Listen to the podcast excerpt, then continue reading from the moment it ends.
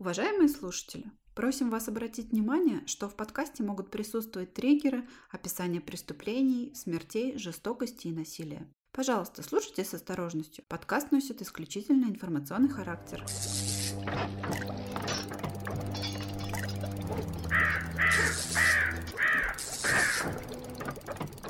Всем привет! Добрый вечер, это подкаст «Зрачок ворона». Да, всем привет, и мы его ведущие сегодня прямиком из романа 1984, мать его. Рассказываем вам криповые истории вместо сказок на ночь. Ну, если вообще Это теперь вы актуально. Да. А, на самом деле сегодня 23 сентября, по-моему, да? 2022 года. Исторический день, возможно.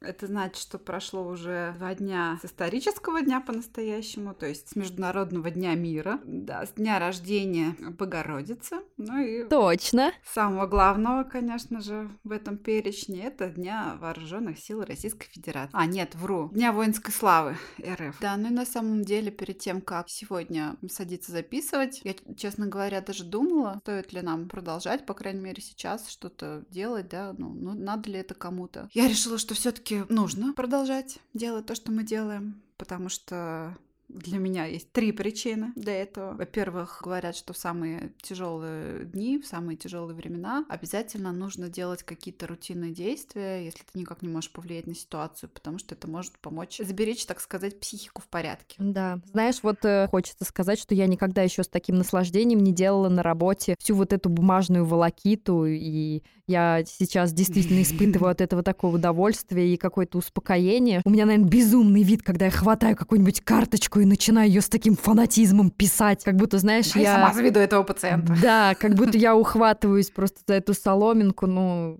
как-то вот серьезно это помогает. Ну вот и про подкаст я тоже так подумала, да, что, во-первых, это нужно нам, во-вторых, это нужно, возможно, вам. Если Да. хотя бы одному из наших четырех слушателей наш сегодняшний рассказ немножко поднимет настроение и порадует его, я считаю, что это уже Да, если он хорошо. принесет какое-то успокоение, может быть, это, это уже отличный результат. Ну и в конце концов, самая главная третья причина это то, что мы не закончили наш рассказ про великого и ужасного мага Алистера Кроуля. Поэтому сегодня продолжение истории об Алистере Кроуле, великом маге и волшебнике. Mr. Crowley,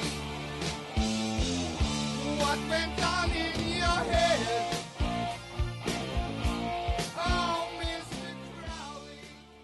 Кроули живет в Англии. Он лечит кучу различных болячек. Наконец-то, может быть, он занялся своим здоровьем, потому что у него случилось некое воспаление в паху. Но, конечно, это, очевидно, было следствие его беспорядочной половой жизни. И Скажем так, король чума все-таки загнал его в угол, и ему так и пришлось обратиться к участковому терапевту. Вот, но мне его позиция очень нравится, потому что он считал, что все невзгоды, которые с ним приключились, это козни духов, злых и недовольных, потому что он ослушался и вместо Египта двинул в США. Но незаметно для себя он перешел на регулярный прием наркотиков. Он знакомится с неким аристократом Джорджем Монтегю Бентом Танкервиллем. Да, это трудное слово. Этот Монтегю именно и был мистиком, кокаинистом, параноиком и, в общем-то, не совсем, конечно, здоровым человеком, который полагал, что его мать хочет убить его с помощью заговоров и заклинаний. И поэтому что он делает? Просит Кроули его спасти. А Кроули у нас, конечно же, бизнесмен прошаренный, и он говорит, типа, не парься, мы сейчас все сделаем, раскинем картишки, братишка, посмотрим, что да как. Но делать это надо не здесь, а, конечно же, на яхте, плывя, например, в Марокко. И именно там мы и поставим тебе магическую защиту и всякое такое прочее очень сильное колдунство. Слушай, а ловко ты это придумал. Я даже вначале не понял. Но, конечно, план не сработал. Граф этот, Монтегю, оказался, помимо всего, буйным, неадекватным психопатом, и в итоге они оба вернулись в Англию. Ну, не очень удовлетворенный результатом, видимо, очень сильное колдунство Алистера его не устроило. Но Кроули понял, что, в принципе, жилка-то это неплохая, и он считал себя не только великим поэтом, писателем, путешественником и просто хорошим человеком, но, естественно, он был мистиком и хранителем тайных знаний. Алистер решает стать учителем магии и набирает среди богатых скучающих дурачков учеников, которые, в свою очередь, щедро платят ему за его уроки. И надо сказать, что он действительно очень был талантливым человеком, хотя результаты этих трудов были, ну, не столь велики, но опять же, возможно, не в силу его слабых способностей, а в силу отсутствия у него усидчивости. Э, Тут внимательный слушатель, конечно же, задаст резонный вопрос, а что же в это время происходит с Роуз? А у нее все печально, потому что она сильнее Роуз погружается... это его жена. Да, она все сильнее погружается в алкоголизм. И тут ее, думаю, можно понять, конечно. Очень тяжелая судьба. А что же, у нее очень тяжелая судьба? Тяжелая судьба это у девочки, которая родилась где-нибудь в районе Уайтчепел, где у нее только одна дорога, нет, вернее, у нее только две дороги. И одна это значит в прачке, а другая это в проститутке. А у Роуз Келли не больно-то тяжелая судьба, учитывая, что она за всю жизнь ни разу палец о палец не ударила. Я думаю, пережить смерть дочери это довольно-таки не очень. Но Кроули он наш гениальный мальчик, поэтому он придумал план, как ее излечить. И заключался он в том, необходимо с Роуз расстаться, и тогда она сразу захочет его вернуть, и поэтому, конечно же, бросит пить. Великолепный план, Уолтер. Просто охуенный, если я правильно понял. Надежный, блядь, как швейцарские часы. Ну, в общем, Роуз продолжала пить, и в итоге Лола Заза была передана на воспитание родителям Роуз а ее родители развелись, то есть Роуз и Кроули. Последнему событию Кроули посвятил поэму под названием «Умирающая роза». Потом она снова вышла замуж, но ничего не могло спасти эту женщину от алкоголизма, к сожалению. В итоге она от него и скончалась. А, С ее братом Кроули, конечно, в итоге рассорился с братом Роуз. Да, Джеральд Келли. Кроули особенно его не возлюбил за то, что он стал успешным в своей стезе человек. Джеральд был художником, и он стал довольно востребованным. Он, по-моему, даже работал при королевском дворе, если я не ошибаюсь, м, британском какие-то заказы выполнял. А Кроули ему А Кроули позавидовал. просто очень не любил, когда кто-то добивался успехов. Кроме него. Кроме него. А расставшись со своей женой, Кроули что делает? Он заводит себе нового ученика юного, и одновременно вместе с тем он был не только его учеником, он был его любовником. Это был молодой еврей, молодой студент Виктор Нойбер, а сын очень богатых родителей, у них была такая еврейская, как сказать, купеческая, еврейская, фабриканская семья. И вот к этому моменту, а- обзаведшись таким состоятельным другом, Кроули уже решил, твердо решил, наконец, создать свой собственный орден. Я всегда мечтал основать религию. Мечта сбылась. Орден свой он называл просто аббревиатурой двумя буквами A. A.A. Ну вот предполагается, скорее всего, это были две первые буквы из фразы Astrum Argentum. Ну, то есть на латыни это серебряная звезда. Но как бы это не точно, Кроули сам никогда это не подтверждал, как я поняла. Странно, да, была золотая заря, а стала серебряная звезда. Это как э, ты можешь посмотреть, но не списывай да, точно. кстати, точно. Орден серебряного пельменя. Серебряный пельмень – мой вариант. Тем более Кроули же любил практиковать сексуальную магию, а пельмени ну, Ах. такое двусмысленное слово с двумя значениями сразу. Ну, простите. Ритуалы, значит, серебряного пельмени, извините, серебряной звезды, были очень похожи на ритуалы Ордена Золотой Зари. Но, в принципе, это, наверное, не удивительно, потому что ритуалы Золотой Зари, они тоже были не лично придуманы, да, Мазерсом и остальными. Они тоже тянулись из каких-то древних магических оккультных книг. Но вот э, в свои ритуалы Кроули добавил э, восточного мистицизма, там щепотку всяких йогических практик, э, йоги его любимые. Короче говоря, то, что ему нравилось и чего, по его мнению, не хватало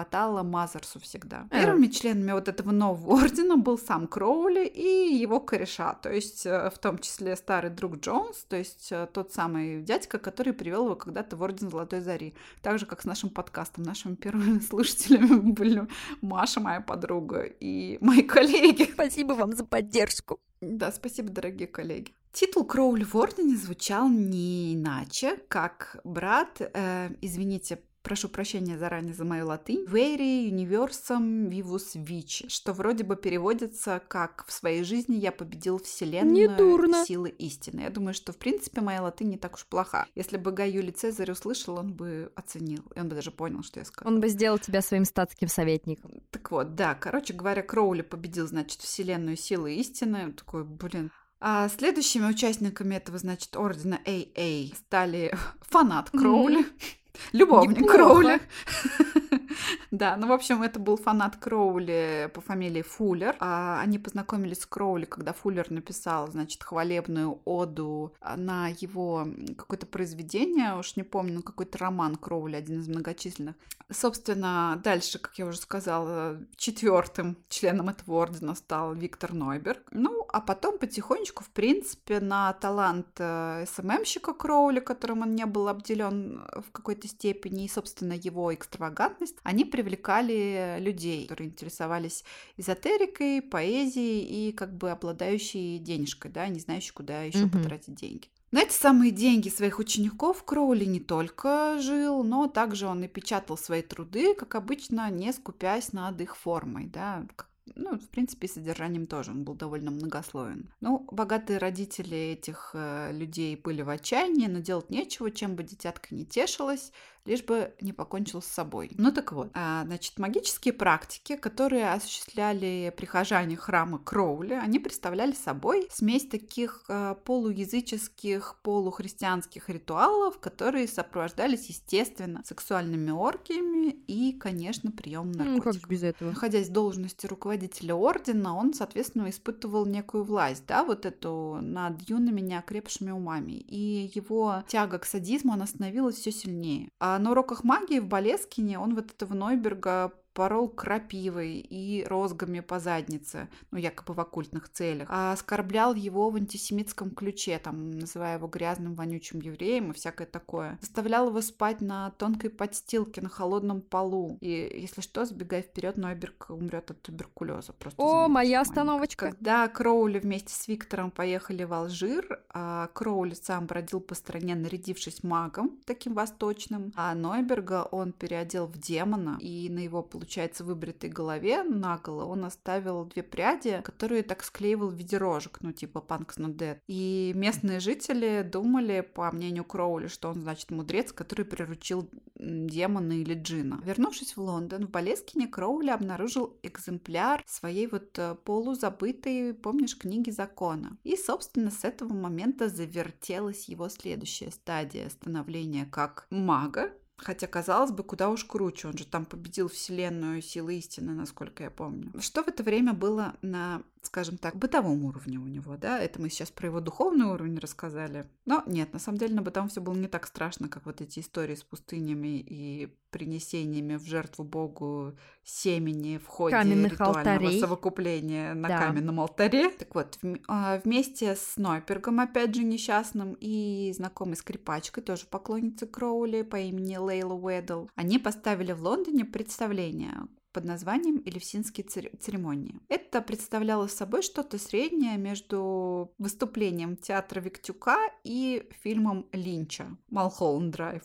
Ну, О, собственно, боже. там в, в ходе этого представления Нойберг, э, завернутый в одно полотенце, он там танцевал какие-то танцы Соломеи. Лейла, значит, игра- играл на скрипке. И, собственно, единственное отличие от обычного какого-нибудь постмодернистского представления, это всем зрителям предлагалось перед э, выступлением их выпить из чашечки напитка некого, который Кроули смешивал с наркотиками, чтобы прочувствовать эффект. Иначе бы они просто тупо ржали всю дорогу над этим, что происходит.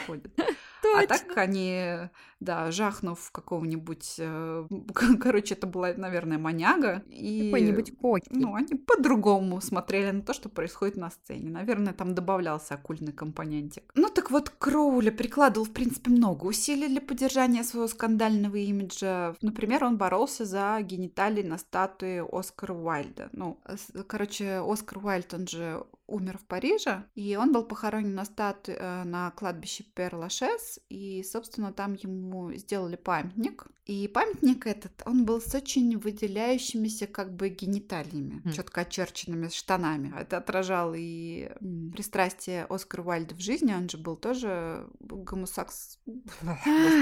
Гомосексуал. Мы это не осуждаем. Я не устану это повторять, поэтому повторяю еще раз. Так вот, возвращаясь к Оскару Уайльду, там была целая борьба французского сообщества за то, что поправить эту статую, отбить ему, как тот папа римский, который у всех статуй поотбивал писюны, либо прикрыть там листочком, переделать ее. Ну, короче, Кроули mm-hmm. активно боролся за то, чтобы все оставить как есть. Ну да, короче, он был довольно угарный. Дальше, что еще про него можно сказать? Ну, в общем, он устраивал в целом такие ярмарочные представления, перформансы, балаганы, чтобы заработать денег на стимуляторы. Как мы помним, у него к этому времени уже кармашка-то прохудился, неоткуда было черпать. А слава эксцентричного личного мага бежал в это время вперед него. Он был, конечно же, счастлив. Он победил это ханжество, он успешен, он поднялся над моралью. Магия, наконец, дает ему свои плоды. Но все-таки он, наверное, недооценил вот эту вот э, мощь э, викторианской чопорности, потому что из репутации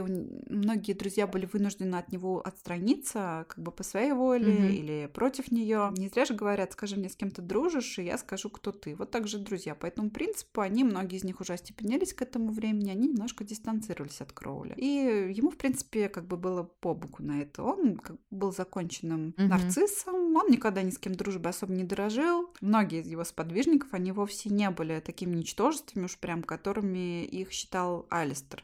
Вот, например, тот самый Фуллер, да, его фанат, который написал это эссе по его роману.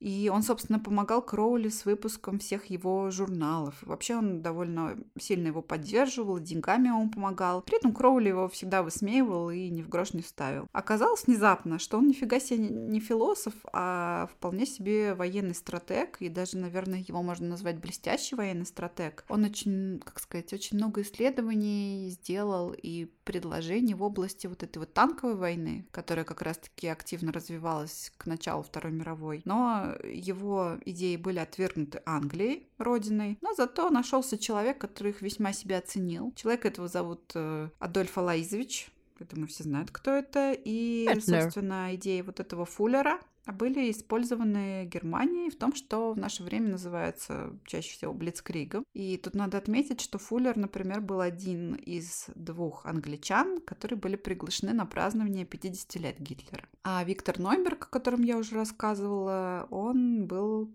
талантливым поэтом. На одной из вечеринок, э, кого бы вы думали, Айсидора Дункан, Кроули познакомился с очень красивой женщиной по имени Мэри Стерджес, которая произвела на него такое сильное впечатление, что он решил тут же, что она просто обязана должна стать его следующей алой женщиной. Между ними пробежала искра. Кроули всегда умел оказывать на женщин магическое влияние, особенно на женщин определенного склада, скажем так. Он увез ее за границу, а за границей Франции они проживали там во всяких отелях. Он эту Мэри несчастную постоянно накачивал алкоголем, наркотиками, буквально заставляя ее силы впадать в транс и диктовать послания тайных учителей. Он был уверен, что она обязательно что-нибудь о ней скажет. Судя по записям из его же дневника, например, о том, что Мэри неоднократно его умоляла отпустить ее, он был реально настоящим абьюзером. Она не справлялась со своей ролью пророчицы. При этом Кроули был абсолютно безжалостен, он на нее очень сильно сильно давил, и даже за промахи в наказание он резал руки ее сыну. Ну, честно говоря, ну, не сильно, как я понимаю, там какие-то надрезы делал. Mm-hmm. А, честно говоря, будь э, я на месте этой Мэри, думаю, что Кроули бы не пережил этого действия. В итоге Мэри от него все же сбежала,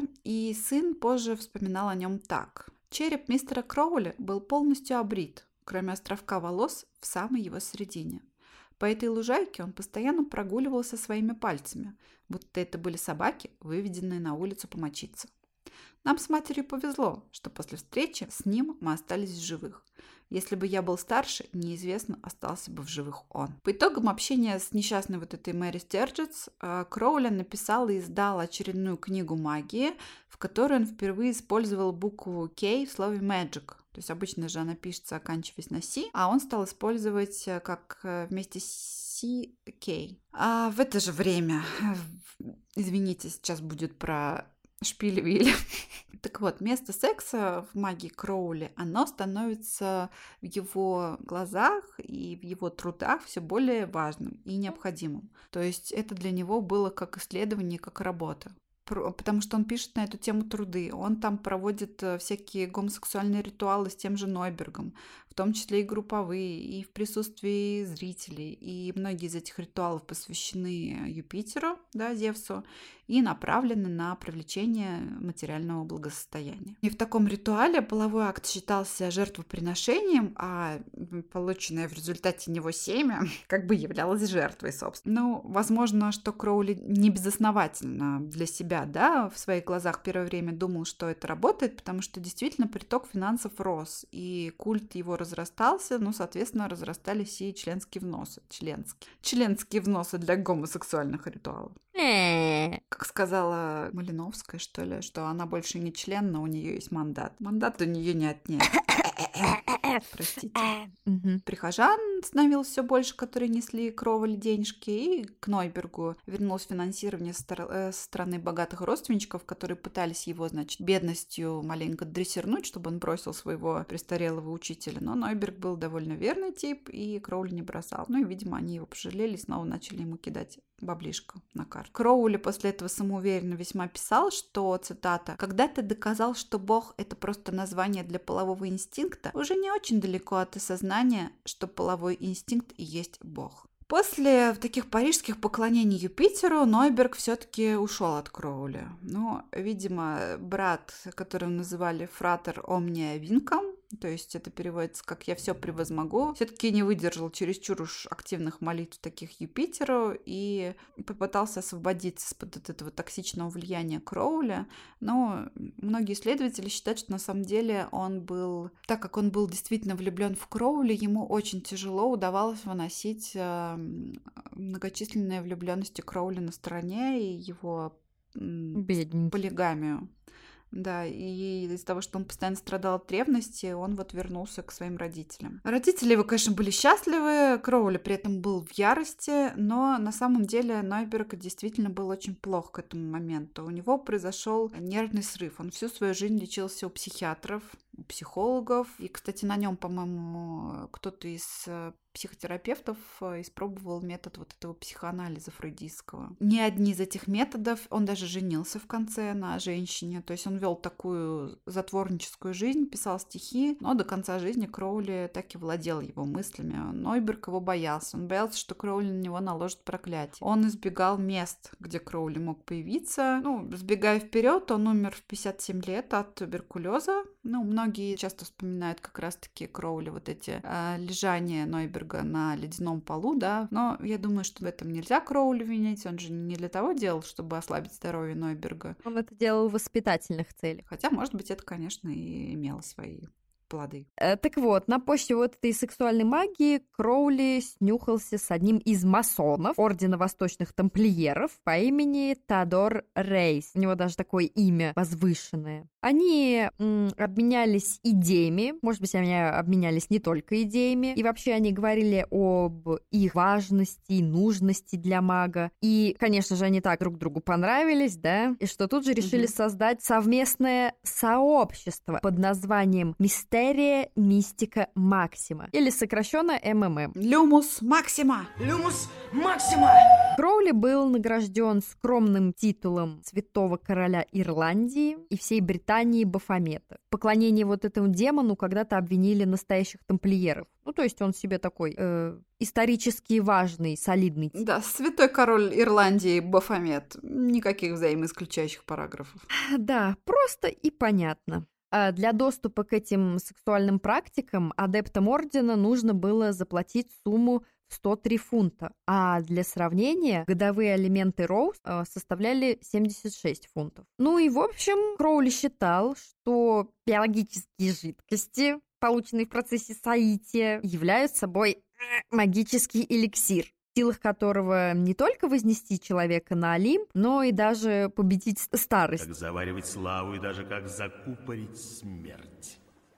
Он считал, что самый мощный эликсир получится, если сразу после оргазма следует смерть. Ну, то есть это такой своего рода богомол. Ну, на самом деле в этом, наверное, в каком-то смысле есть логика. То есть говорят же, что животное не должно знать э, до самой смерти, что оно сейчас умрет, оно не должно испугаться, потому что иначе мясо будет жестким. Ну и, видимо, то же Возможно. самое думал Кроули. Если сразу после оргазма напугать и убить, то, возможно, что-то произойдет, или, например, перед оргазмом. Ну, короче, Он бы получил золотую малину.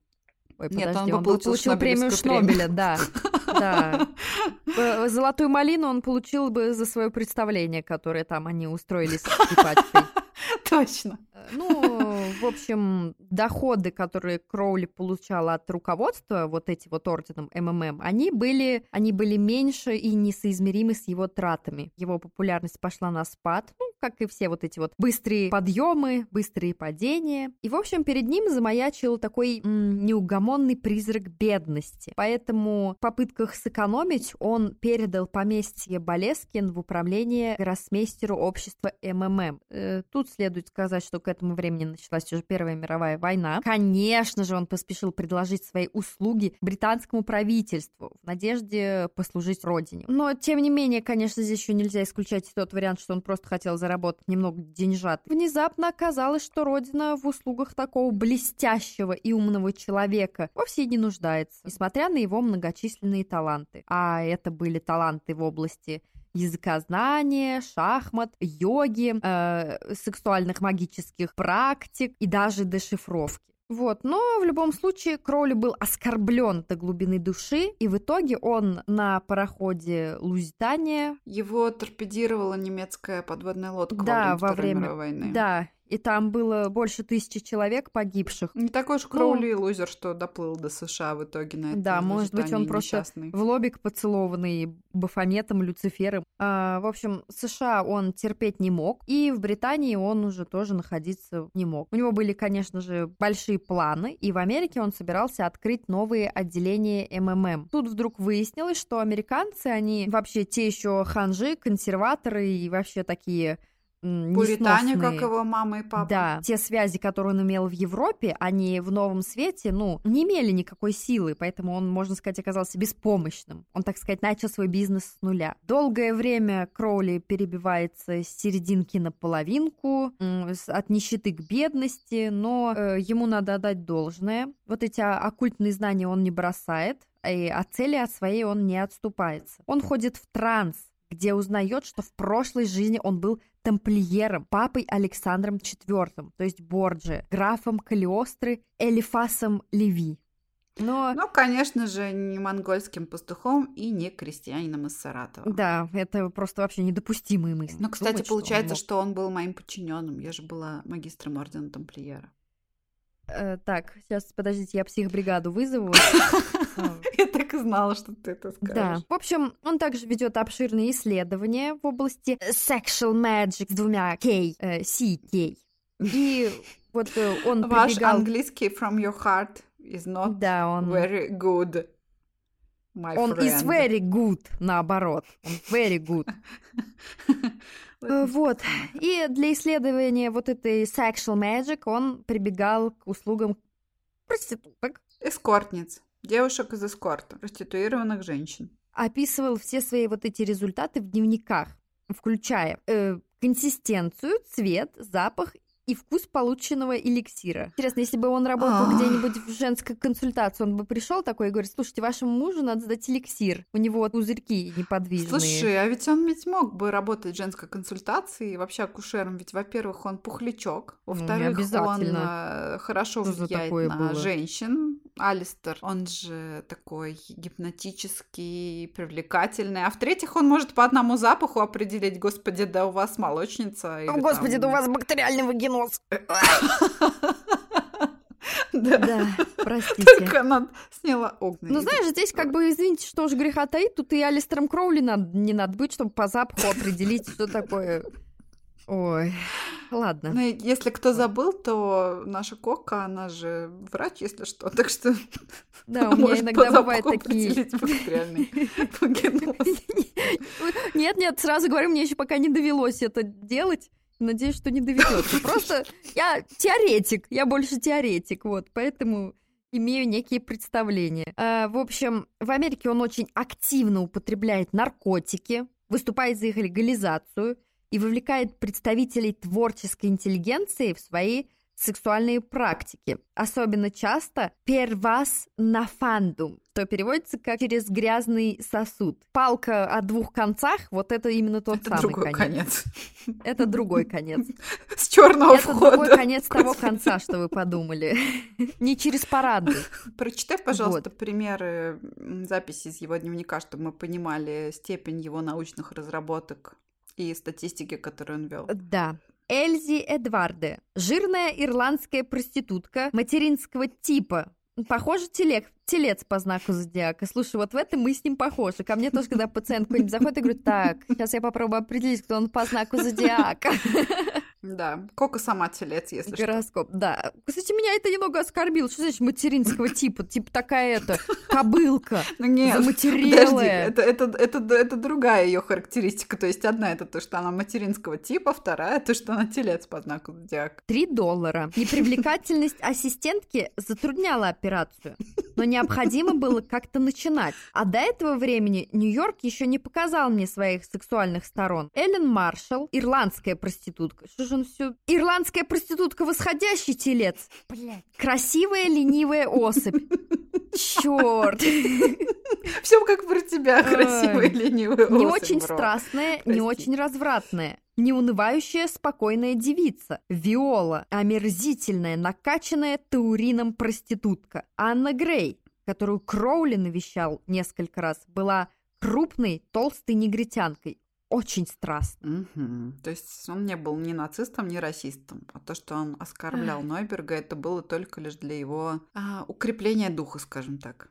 Многих встреченных женщин он пытался возвести в свои багряные жены или алые женщины. Ну, он любит, видимо, такие эпитеты. Но что-то идет не так, и они постоянно срываются с крючка или разочаровывают своего жреца Кроули. То есть они такие типа «не-не-не». Случайно разговорившись в автобусе с одним из пассажиров, Кроули получает предложение устроиться в прогерманскую газету «The Fatherland», Германскую газету «Fatherland». да, где он э, работал в итоге до окончания войны. В этой газете он напишет множество таких язвительных статей. К примеру, Лузитанию, о которой мы выше уже рассказывали, и на которую он сам приплыл в США, он предлагал считать военным кораблем. И в итоге, кстати, вот как мы уже сказали, она же была потоплена немецкой вот этой субмариной. В одной из статей он сожалел о том, что немецкая бомбардировка Британии э, не затронула дом его тетушки в Кройдоне.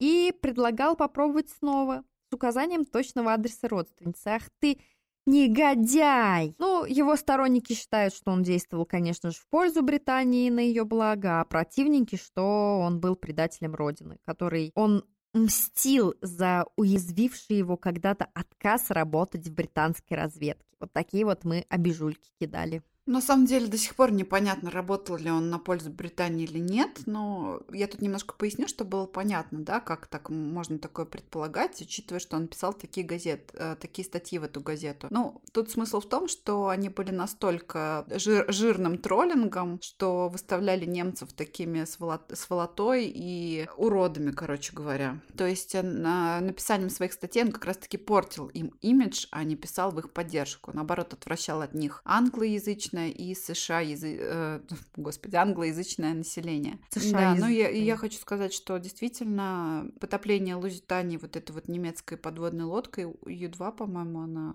называлась, но я точно не помню, не могу сейчас утверждать. Оно стало одним из факторов вступления Америки в войну, ну, в том числе и, вернее, наверное, может быть, это один из таких внешних факторов, да. В 1919 году он начинает встречаться с женщиной по имени Лея Хирсик, матерью внебрачного ребенка, мальчика по имени Ханси. Лея переезжает к нему первоначально, потому что ей было так удобно по работе скрывать своего ребенка, ну, подальше от школы, потому что она работала учителем, а в то время считалось быть матерью внебрачного ребенка это очень стыдно вообще, и учительница никак не может в такую ужасную авантюру попасть.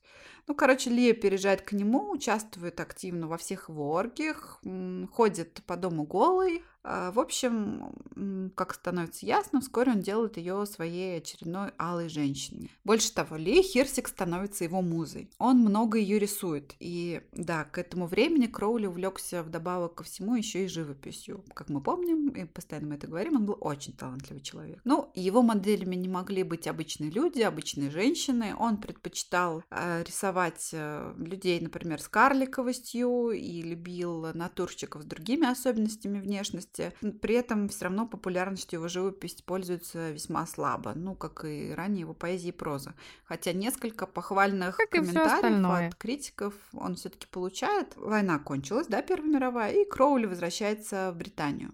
Но, по сути, несолоно хлебавший в США. Его мать к этому времени уже умерла, Эмили. Он получает небольшое наследство от нее оставшееся.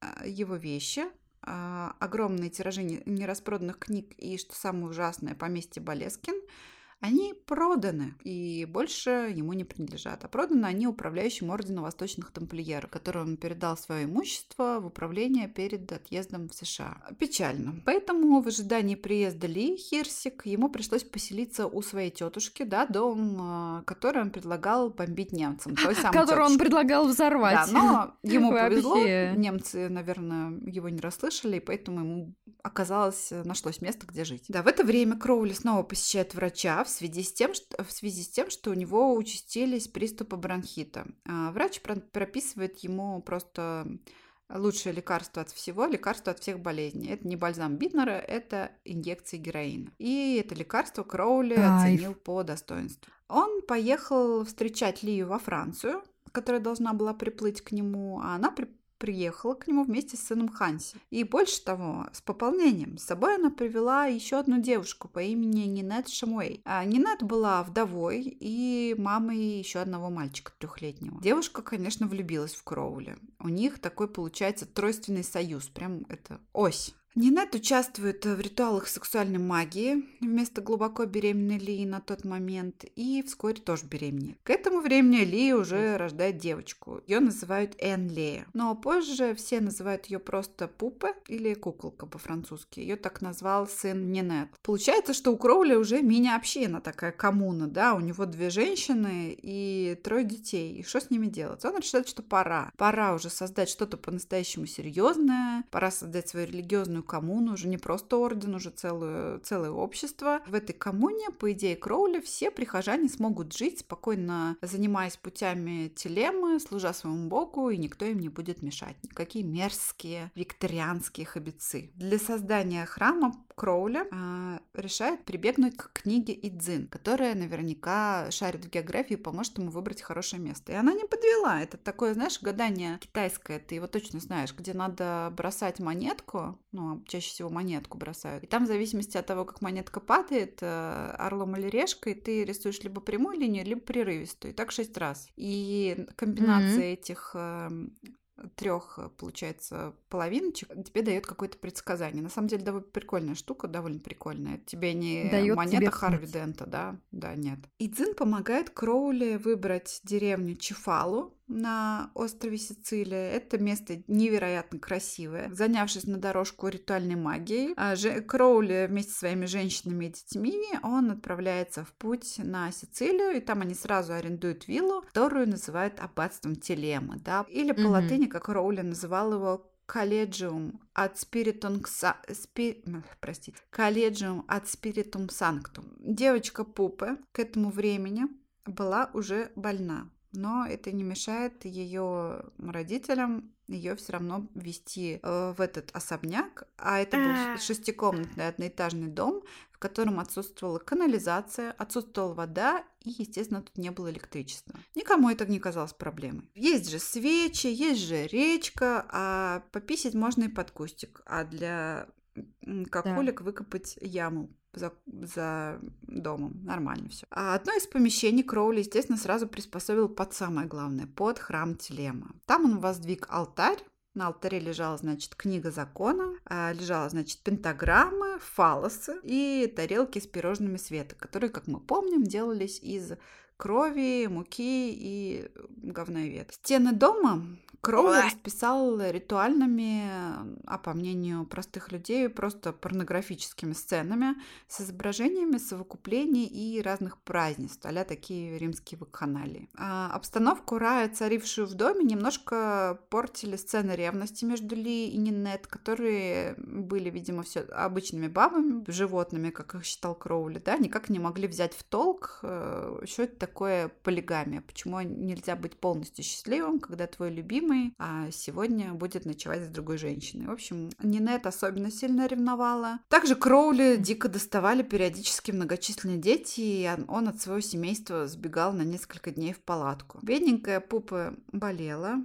и Кроули вроде бы даже волновался и пытался выписать для нее лекарства из Неаполя, но других действий не предпринимал, врачу ее не показывал. При этом, напомню, когда он сам болел, он ходил к врачу. Так вот, мальчишками он, с одной стороны, вроде тоже занимался, и ему было с детьми интересно. Но, с другой стороны, Ханси, например, уже в пять лет курил, при этом детям не воспрещалось входить в комнаты во время ритуалов сексуальной магии. Членам общины предписывалось носить голубые мантии, мужчины должны были брить головы, а женщины красить волосы хной. На рассвете Лия била в голову Сон. Вот, это был такой м, призыв на утреннее богослужение богу солнца Ра. После еды гости занимались своими делами. В основном это были э, чтения, ритуалы и купание. Э, богослужения такие происходили в полдень, вечером и в полночь. Э, каждый член общины должен был вести дневник. Этот дневник мог прочитать любой другой член общины. Э, наркотики находились в свободном доступе, и, по мнению Кроули, избежать зависимости от наркоты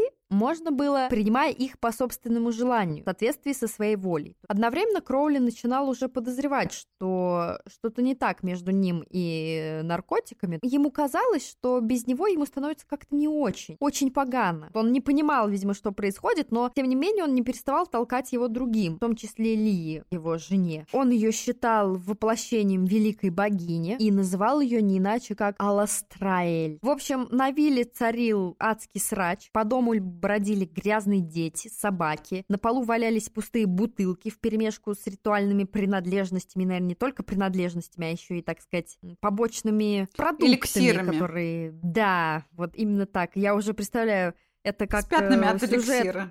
э, сюжет для мужского и женского, когда вот, она живет в таком беспорядке, зал тише. Да, точно. Вот, Кроули постоянно болел, действительно, почему же это? Вот, у него была ломка, диарея, рвота, кожные раздражения, а также кровотечение Судороги из и носа. смерть. Вот, и вот эти его кровотечения носовые составляли отличную компанию горловым кровотечением Ли. Вот, он тут вдруг решил бороться с зависимостью, но все равно проигрывал. В общем, для поправления своих дел он хотел жениться на богатой американской вдове и даже провел с Нинет обряд сексуальной магии. В общем, чтобы заработать денег, он пишет коммерческие статьи, то есть он решил заняться работенкой. Также параллельно он пишет роман «Дневник наркомана». В романе он описывает быт вот аббатства Телемы. А В 1920 году на остров прибыла американская актриса немого кино, которую звали Джейн Вульф, и с которой Кроули вел переписку с 1917 Да, года. она считала его своим учителем. Они были оба разочарованы увиденным. Кроули ожидал увидеть такую тонкую и звонкую нимфу, а не женщину в мужском костюме, а Джейн была шокирована грязью и вонью аббатства Телемы. Но, тем не менее, харизма Кроули захватила и ее, и она увлеклась магией и прожила на, в этом аббатстве почти столько же, сколько и он сам. В 1920 году Пупе, дочь Ли и Кроули, умерла после долгой болезни. Причем кризис случился в момент отъезда обоих к врачу. Нинет после ссоры с Ли из-за смерти ребенка также родила дочь, а Старту Лулу Пантею. Бедные дети. В общем, после короткого траура Кроули продолжал превращать паломников аббатства в наркоманах, практиковать sexual magic. Одним из ритуалов являлось э, совокупление ставшей на четвереньки Ли с козлом, которого после акта Кроули должен был умертвить путем перерезания горла. Но животное тут, видимо, оказалось умнее, поэтому оно на отрез отказалось участвовать в этом безобразии. Поэтому Кроули его просто убил. Все равно денег не хватало, и чтобы найти новых последователей и привлечь еще Мани, Кроули едет в Лондон. Где знакомится с неким Раулем Лавдеем. Лавдей был выпускником Оксфорда, он имел ученую степень в области истории, то есть еще один работник Макдональдса потенциальный. А Лавдей был также довольно эксцентричным типом, но, понятное дело, любителем оккультизма, и, как все, в принципе, любители оккультизма, он был чрезвычайно подвержен влиянию извне. Он был женат на Бетти Мэй, э, девушке, с которой Кроули был знаком а, еще раньше, да, с 1914 года. Она была бывшей моделью, моделью не в значении моделью с подиума, да, а моделью для художников. В то время это называлось моделингом. Возможно, она также была участницей воровской шайки, ну, что неудивительно, учитывая ее очень неблагополучное детство. Так что она еще вообще хорошо в жизни устроилась и молодец, не опустилась на дно. Ну, короче говоря, она остепенилась, вышла замуж за Мгм. Лавдея, вела вполне благопристойную жизнь до появления в этой, значит, своей жизни ее старого знакомца Кроули. Лавдей в Кроули он буквально влюбился. После знакомства он завис с Кроули на три дня, то есть просто тупо пропал, а потом заявился домой,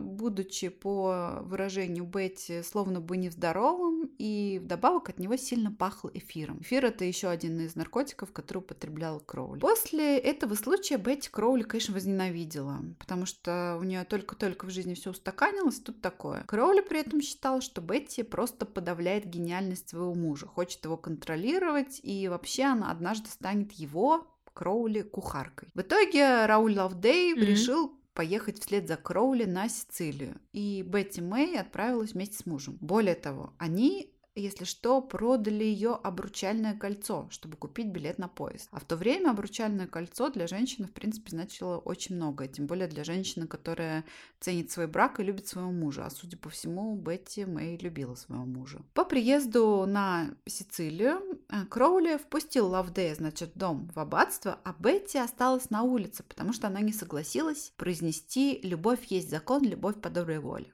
что являлось приветствием в этом аббатстве. А это она должна была ответить в ответ на слова Кроули, которые тоже являлись приветствием и девизом, согласно книге закона. Это были слова «делай, что желаешь, таков весь закон».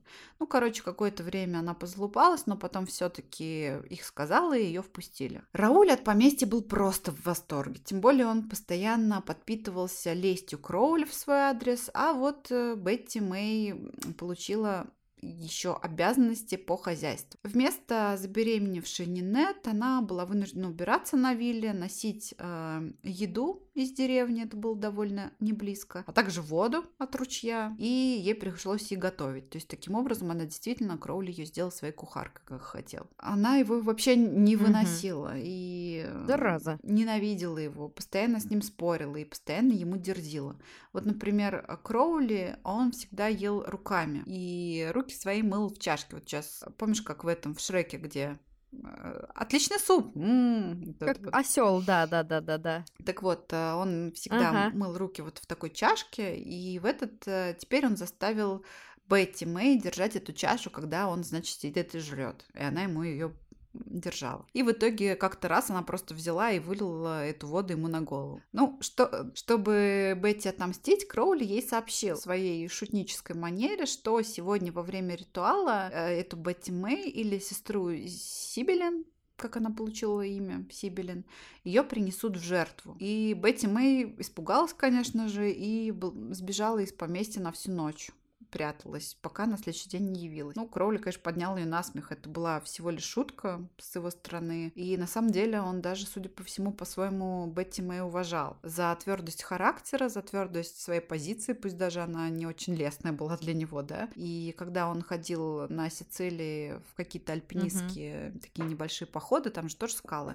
он всегда брал с собой именно Бетти Мэй. А что же в это время делал муж Бетти Мэй? Бесполезное существо. А он не делал ничего. Чтобы защитить ее от Кроули, он раболепно верил каждому его слову и с фанатичностью участвовал во всех ритуалах, которые как бы вместе вот с употреблением наркотиков которыми они непрестанно сопровождались, и с общей с антисанитарии в этом поместье, а они очень сильно подрывали его здоровье. У него, блин, постоянно гноились какие-то порезы. Он вообще был очень дохлый и чахлый. Эти порезы они наносили себе в наказание по поручению Кроули в нарушение каких-то там правил. Бетти Мэй, причем любила кошек и подкармливала их. Кошки прибывались к аббатству, а вот Кроули как раз кошек не любил. Он их считал злыми духами, ну и, соответственно, кошки не любили его. Вообще удивительно, как можно не любить кошек. Как-то раз за столом Кроули заявил, что в доме находится злой дух, после чего он вытащил из-под стола кошку за шкирняк, а кошка, естественно, в ответ оцарапала его руку. Кроули решил, что вечером они принесут ее в жертву. А, Животное несчастное посадили в мешок, в котором она ждала своей участи. Это как раз была одна из кошек Бетти Мэй. В итоге кошку усыпили эфиром. Кроули прочитал заклинание и приказал Лавдею, мужу Бетти, умертвить несчастное животное. Рука гуманитария, конечно же, дрогнула, и вместо того, чтобы одним махом убить эту кошку, он не смог это сделать с первого раза. Она очнулась от вот этого вот эфира, видимо, от боли, и металась, заливая все кровью пока ее бедную не поймали вновь, и Лавдей все-таки довел начатое до завершения.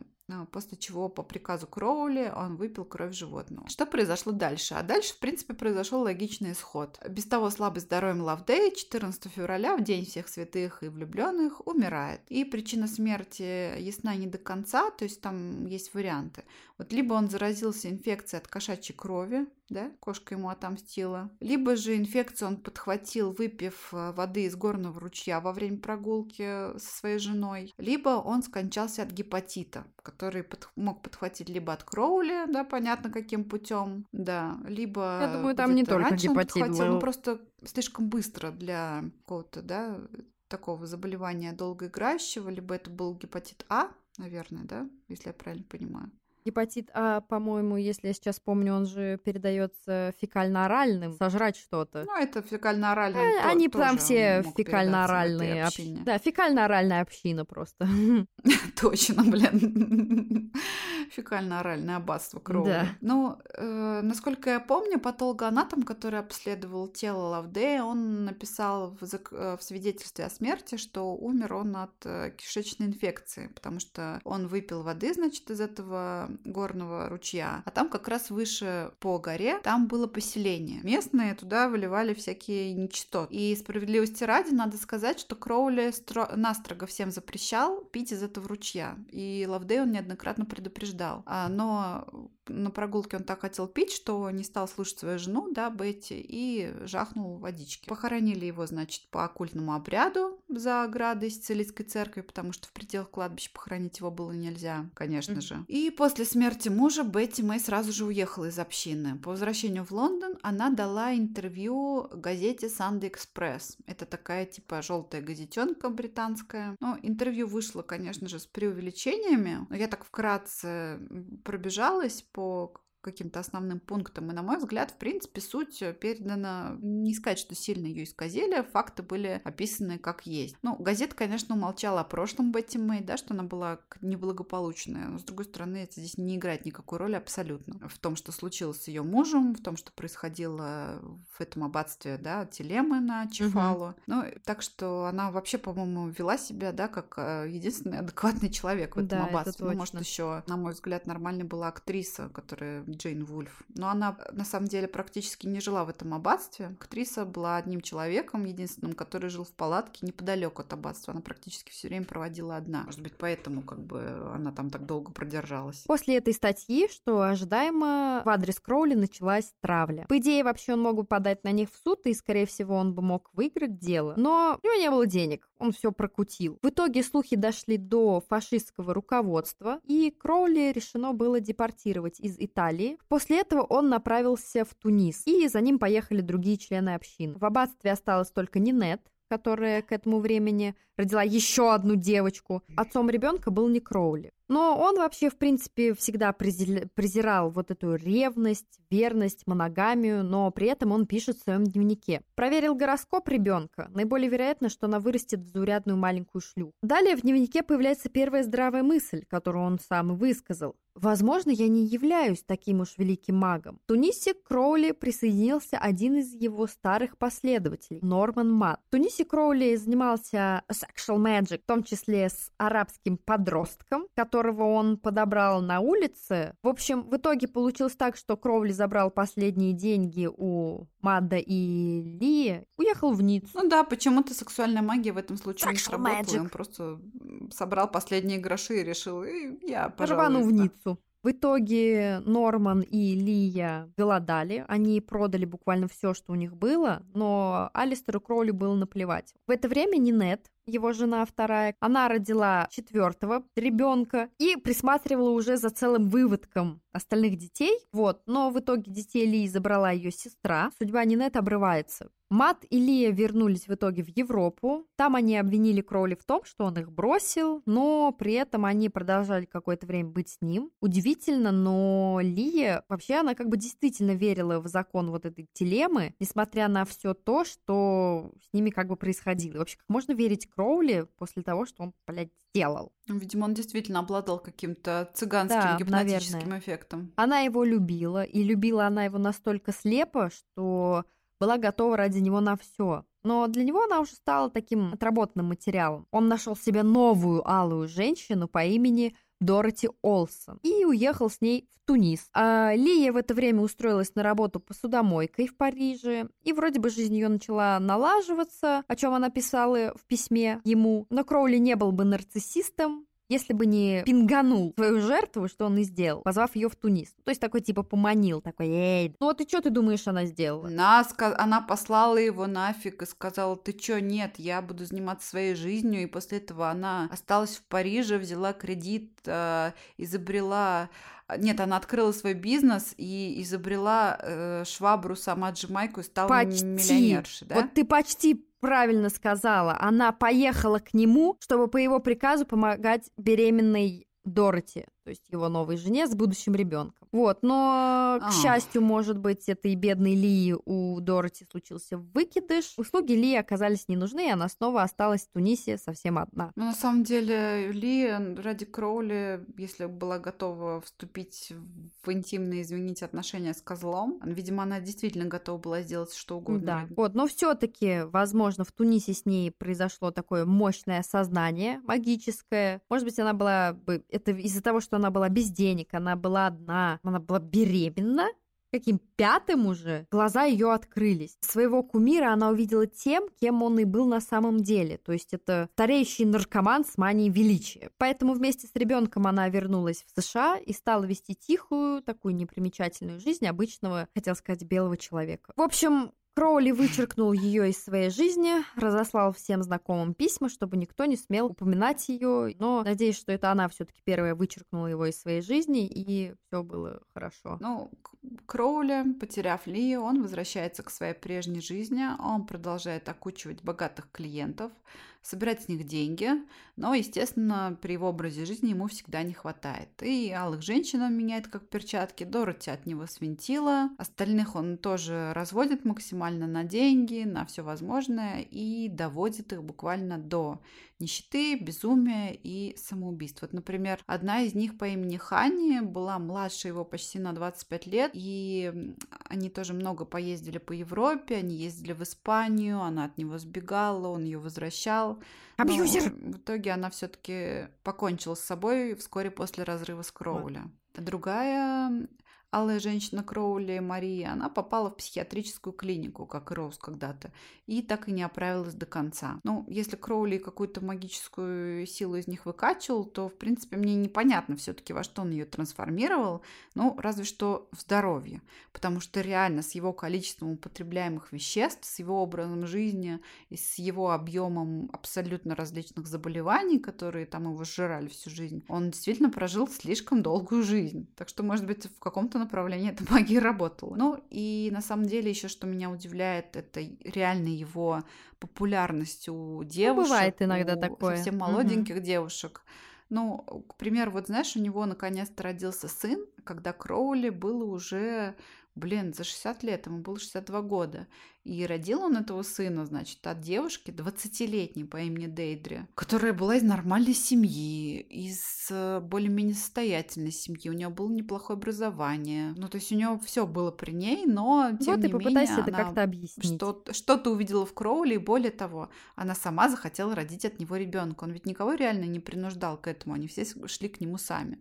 При этом как бы намекнул, что Кроули был толстый, он был уже беззубый, у него осталось мало зубов, то, что осталось, были черные. Он страдал дикой одышкой, потому что его всю жизнь мучил бронхит, и к тому же от него постоянно исходил неприятный запах. да, Наверное, он силу уже его начал там разлагаться. многочисленных болезней. Ну, плюс он постоянно бухал, он очень жестко бухал, то есть он прием наркоты он перемеживал с пьянками. И при этом многие подмечали его способность пить абсолютно все, что не приколочено, и при этом он э, разумом он практически не пьянел. То есть его тело, естественно, тут как бы ничего не сделаешь, а- а вот ум его оставлялся острым и трезвым. То есть он сам постоянно изобретал рецепты коктейлей, довольно специфических. Вот, например, я сейчас парочку тоже из книги биографа прочитаю. Вот э, один из коктейлей требовал смешать равной доли коньяка, кирша и абсента, добавив по вкусу табаско и эфира. Хм. Подавать такой коктейль следовало со льдом. Или вот, например, коктейль Кублахан номер два Кублахан, как из чародеек. Как этот коктейль составлял, эм, составлялся из джина, вермута и некоего зелья, которое надо было наливать э, из черной бутылочки с надписью яд, а непременно с многозначительным видом. И на самом деле вот в этой бутылочке содержалась настойка Или магический эликсир.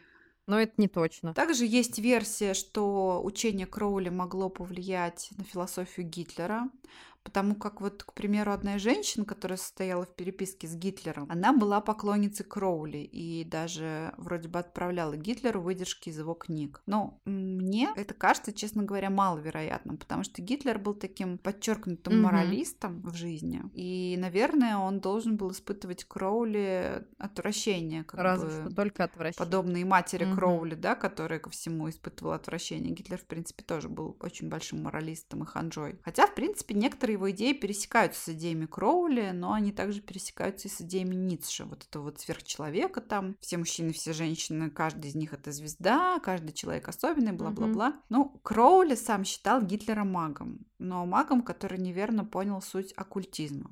Не знаю, что тут имелось в виду. Ну, и я- также трудно сказать, был ли Гитлер магом или нет. Ну, очевидно, нет, потому что магии не существует, наверное. Но на самом деле справедливо отметить, что вся верхушка рейха, она очень даже увлекалась германской мифологией, увлекалась мистикой, увлекалась оккультизмом. Это, наверное, можно назвать фактом. И, кстати, Гиммлер, насколько я помню, он даже считал себя реинкарнацией одного из каких-то великих германских военных деятелей. Ну, короче, жизнь Кроули катилась к закату, и он поселился в отеле под названием Незерленд. Это отель, который создал какой-то там декадент, довольно такой фриковый отель, больше похожий на хостел, в котором жили всякие разные актеры, которые отжили свое. И Соцприют. он для этого, в принципе, был предназначен. Ну, короче, фрики, да. И Кроули эту шай- шайку, эту А. шайку, эту кодлу очень не любил, но делать было нечего, денег у него особо не было. Дочь Лола Заза к этому времени уже сильно подросшая, она с ним не общалась. Правильно делала. Ну, в общем, жил он довольно одиноко. Единственное, что к нему, конечно, частенько приезжали всякие разные любопытствующие, кому было интересно просто на Фэны. него поглядеть, кому интересно было с ним поболтать. И довольно любопытно, что у людей а, всегда складывалось о нем у многих противоположное мнение. То есть, если одни были и несмотря на то, что он к этому времени, да, к 70 годам уже превратился в полную развалину, да, говорили, что все равно у него горит глаз, что в нем чувствуется его бывшее магнетическое влияние, которое он мог испытывать, что он все еще остается тем же остроумным собеседником. А другие говорили, что он скучный, заносчивый старикан, что с ним не о чем поговорить, что он вздорный, вспыльчивый. Ну, Мгм. короче, хрен его знает, кто из них на самом деле прав. Дейдра, вот эта вот девушка, да, которая родила от него ребенка, она вышла замуж после родов, но они с мужем уехали в Индию, но она быстро вернулась, потому что, к сожалению, овдовела. Она навещала Кроули. Она к нему часто приходила, она приводила сына. И Кроули испытывал к нему, наверное, даже любовь. Может быть, он под, в старости уже стал чувствовать себя одиноким, стал понимать, что, блин, до хера всего просрал, в принципе. Вспоминал былые времена, да, что все могло пойти совсем по-другому на самом Да, деле. это довольно печально, вот когда на закате жизни такие мысли приходят. А так, знаешь, всегда и бывает. Только на, зака... Только на закате жизни начинаешь ценить то, что когда-то потерял. Вот так вот печально это звучит. И он даже подрастерял, знаешь, свою вот эту самоуверенность. Вот, например, он познакомился с м, человеком по имени Грэди МакМёртри. Это был тоже довольно умный эм, американский гуманитарий, Мгм. назовем его так, который тоже получил хорошее образование, много общался с Кроули. И вот этот вот МакМёртри, он в будущем станет его преемником в ордене тамплиеров, да, восточных тамплиеров. И он называл Кроули учитель. И как-то раз даже была такая сцена, когда он в очередной раз сказал ему учитель, Кроули так посмотрел вокруг себя и сказал, я не вижу тут никаких учителей. Но, видимо, все-таки у него было какое-то разочарование. Он в последние, значит, годы он очень сильно похудел, вся одежда висела на нем мешком, он очень сильно болел, у него обострился бронхит, об- обострился плеврит. Возможно, у него был он- туберкулез. У него, возможно, был туберкулез, он постоянно шарялся просто дичайшим количеством всяк э, героина. То есть говорили, что даже десятая часть героина, которую он употребляет в день, а, может убить наркомана новичка. У него постоянно все рукава рубашек были в крови вот в этих вот, знаешь, капельках. А Последние его слова были «Иногда я себя ненавижу». Умер он в этом же самом отеле в Незервуде 1 декабря 1947 года от хронического бронхита, осложненного плевритом.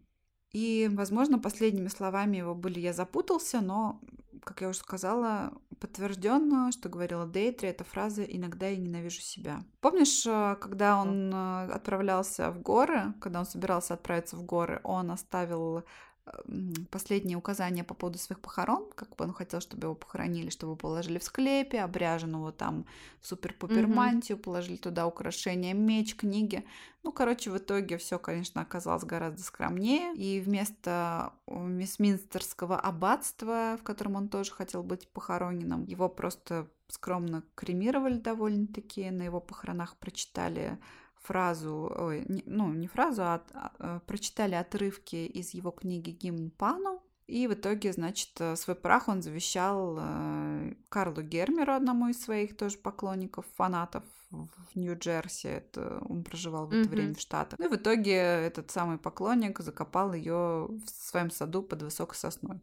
И позже, кстати, он не смог ее найти. Пытался ее выкопать, но не нашел Чёрт. эту урну. Скорее всего, кто-то ее либо спер, так он, бедный Кроули, там и покоится. Вот так вот. Ну, что можно про него сказать? Ну, конечно Красиво же, он начал был бы, наверное, и забыт. не очень красиво закончил. И молодым он не умер, вопреки своему а, девизу, да, потенциальному. Он бы, наверное, остался так жить в безвестности, однако случилась эпоха рок-н-ролла после его смерти. Дело в том, что рокеры, они же такие люди своеобразные, им всегда надо чем-то отличаться от кого-нибудь других. К возникновению моды на кроули, к возрождению моды на кроули повлияли на это и Битлз. По настоянию Джона Леннона, да, его а, фотографию включили в обложку к пластинке а, Сержант Пепперс Lonely Hearts Club Band называемый. Я, честно говоря, не знаю, я это не слушала, и вообще как-то к Битлз любовь я не разделяю, но, тем не менее, это факт, и фотография Кроули действительно есть на этой обложке. Э, Поместить его туда захотел Джон Леннон. Также с кроулянством были связаны, например, и The Rolling Stones, и гитарист Брайан Джонс, он просто дико фанател по всякой мистике, языческим культам, по буддизму, по индуистике, ну, короче, по всему,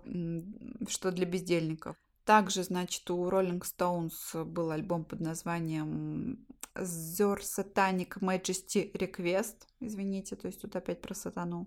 Но тоже Ми- Мик Джаггер, всякие тусовщики, все дела. Хотя, по словам Мика Джаггера, он песню сочинил э, под впечатлением от романа «Мастер Маргарита». Ну, то есть он делает вид, что он умеет читать. Да, потом, что еще из американской поп-культуры тут можно интересненького сказать? Вот был такой режиссер Кеннет Энгер, андеграундный режиссер, гомосексуал, фанат Кроули, и он как раз подружился с Миком Джаггером и активно привлекал его к своему фильму «Восход Люцифера» и даже хотел, чтобы Джаггер в нем сыграл главную роль. Предыдущий кандидат э, был гитаристом калифорнийской группы Love. Звали его Бобби Боссалей, но, к сожалению, он выбыл из кастинга после того, как совершил убийство в составе семьи Чарльза Мэнсона и, значит, угорел м, пожизненно в Как это тюрягу.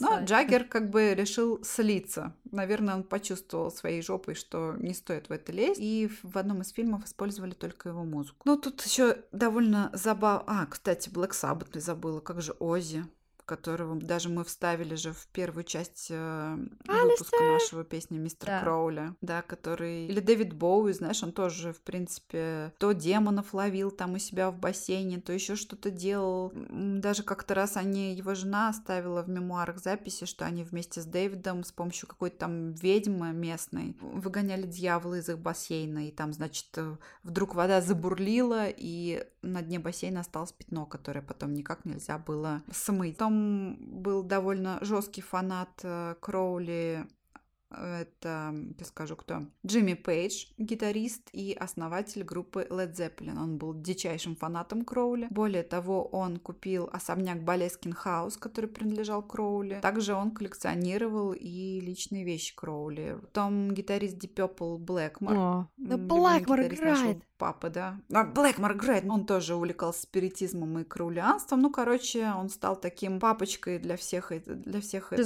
рокерской всей этой свиты. шоб- шоблы. Да. Да. ну и, наверное, закончить можно Антоном Шандером Лавеем. Тоже такой был персонаж Дедушка Лавей дает всем... Да-да-да. Просраться. Да, Это, наверное, так. можно говорить. А он, конечно, был лишен, далеко лишен образования Кроули, обаяния Кроули, интеллекта Кроули. Кроули был все-таки болтуном от бога, но э, Лавей был неплохим СММщиком. Даже, по-моему, он возвел Мерлина Мэнсона в ранг святого в своей церкви, но это не точно. Короче говоря, вот так вот Алистер Добился Кроули успеха. оставил после себя некое наследие. Да, к успеху Некой- пришел после смерти. Чем его и поздравим. Ну, что, бро, скажешь про этого милого человека? Какое у тебя он создал впечатление? Безусловно, он был талантливый, может быть, у него был большой потенциал, но вот все-таки как-то чуть-чуть не туда он это все направил, вот чуть-чуть не туда. Ему бы чуть больше терпения, и он бы однозначно достиг реальных высот, а не вот этих. Его можно поздравить хотя бы с тем, что вот такие великие личности, как Блэкмор, они, что они чтили память о нем даже после его смерти. Мне, Просто мне он был- кажется, кто-то из этих говнюков купил себе дом на Линдосе. Вернее, в Линдосе, в городе Линдос на острове Родос. Я бы тоже хотел себе там дом купить, даже больше, чем дом в Болеске. А что ты думаешь насчет его магии? Sexual magic! Я думаю, что книга закона, она себе противоречит. Я, кстати, ее прочла, эту книгу закона с большим трудом. Ну, знаешь, просто по идее, да, вот у него был а, главный принцип, это делай, что желаешь, таков весь закон. Но если у тебя такой принцип, то нахрена еще 100-150 страниц в этой книге? На этом надо Ну, начать, потому что надо, надо же закончить. как-то Всё, делай, что желаешь. Нахрена... Нет, понимаешь, дальше-то он начинает рассказывать, зачем тогда делай, что хочешь, и вот и весь закон, но не забывай молиться, не забывай делать пирожные света, делай то, делай все. Можно сравнить с Золушкой, типа, можешь идти на бал, но сначала сделай Да. то, пятое, десятое. Это такая вот история Кроули. А мы тем временем, да, хотим сказать спасибо, что вы нас послушали. Если вы слушаете нас перед сном, мы желаем вам спокойной ночи и добрых снов. Если вы едете где-то за рулем или где-то вообще днем, мы желаем вам доброго дня. Вот так вот. Да, при- и желаем вам сохранять трезвый рассудок в эти тяжелые времена любой ценой. Всем пока, всем, Всем, здоровья. всем пока. Пока.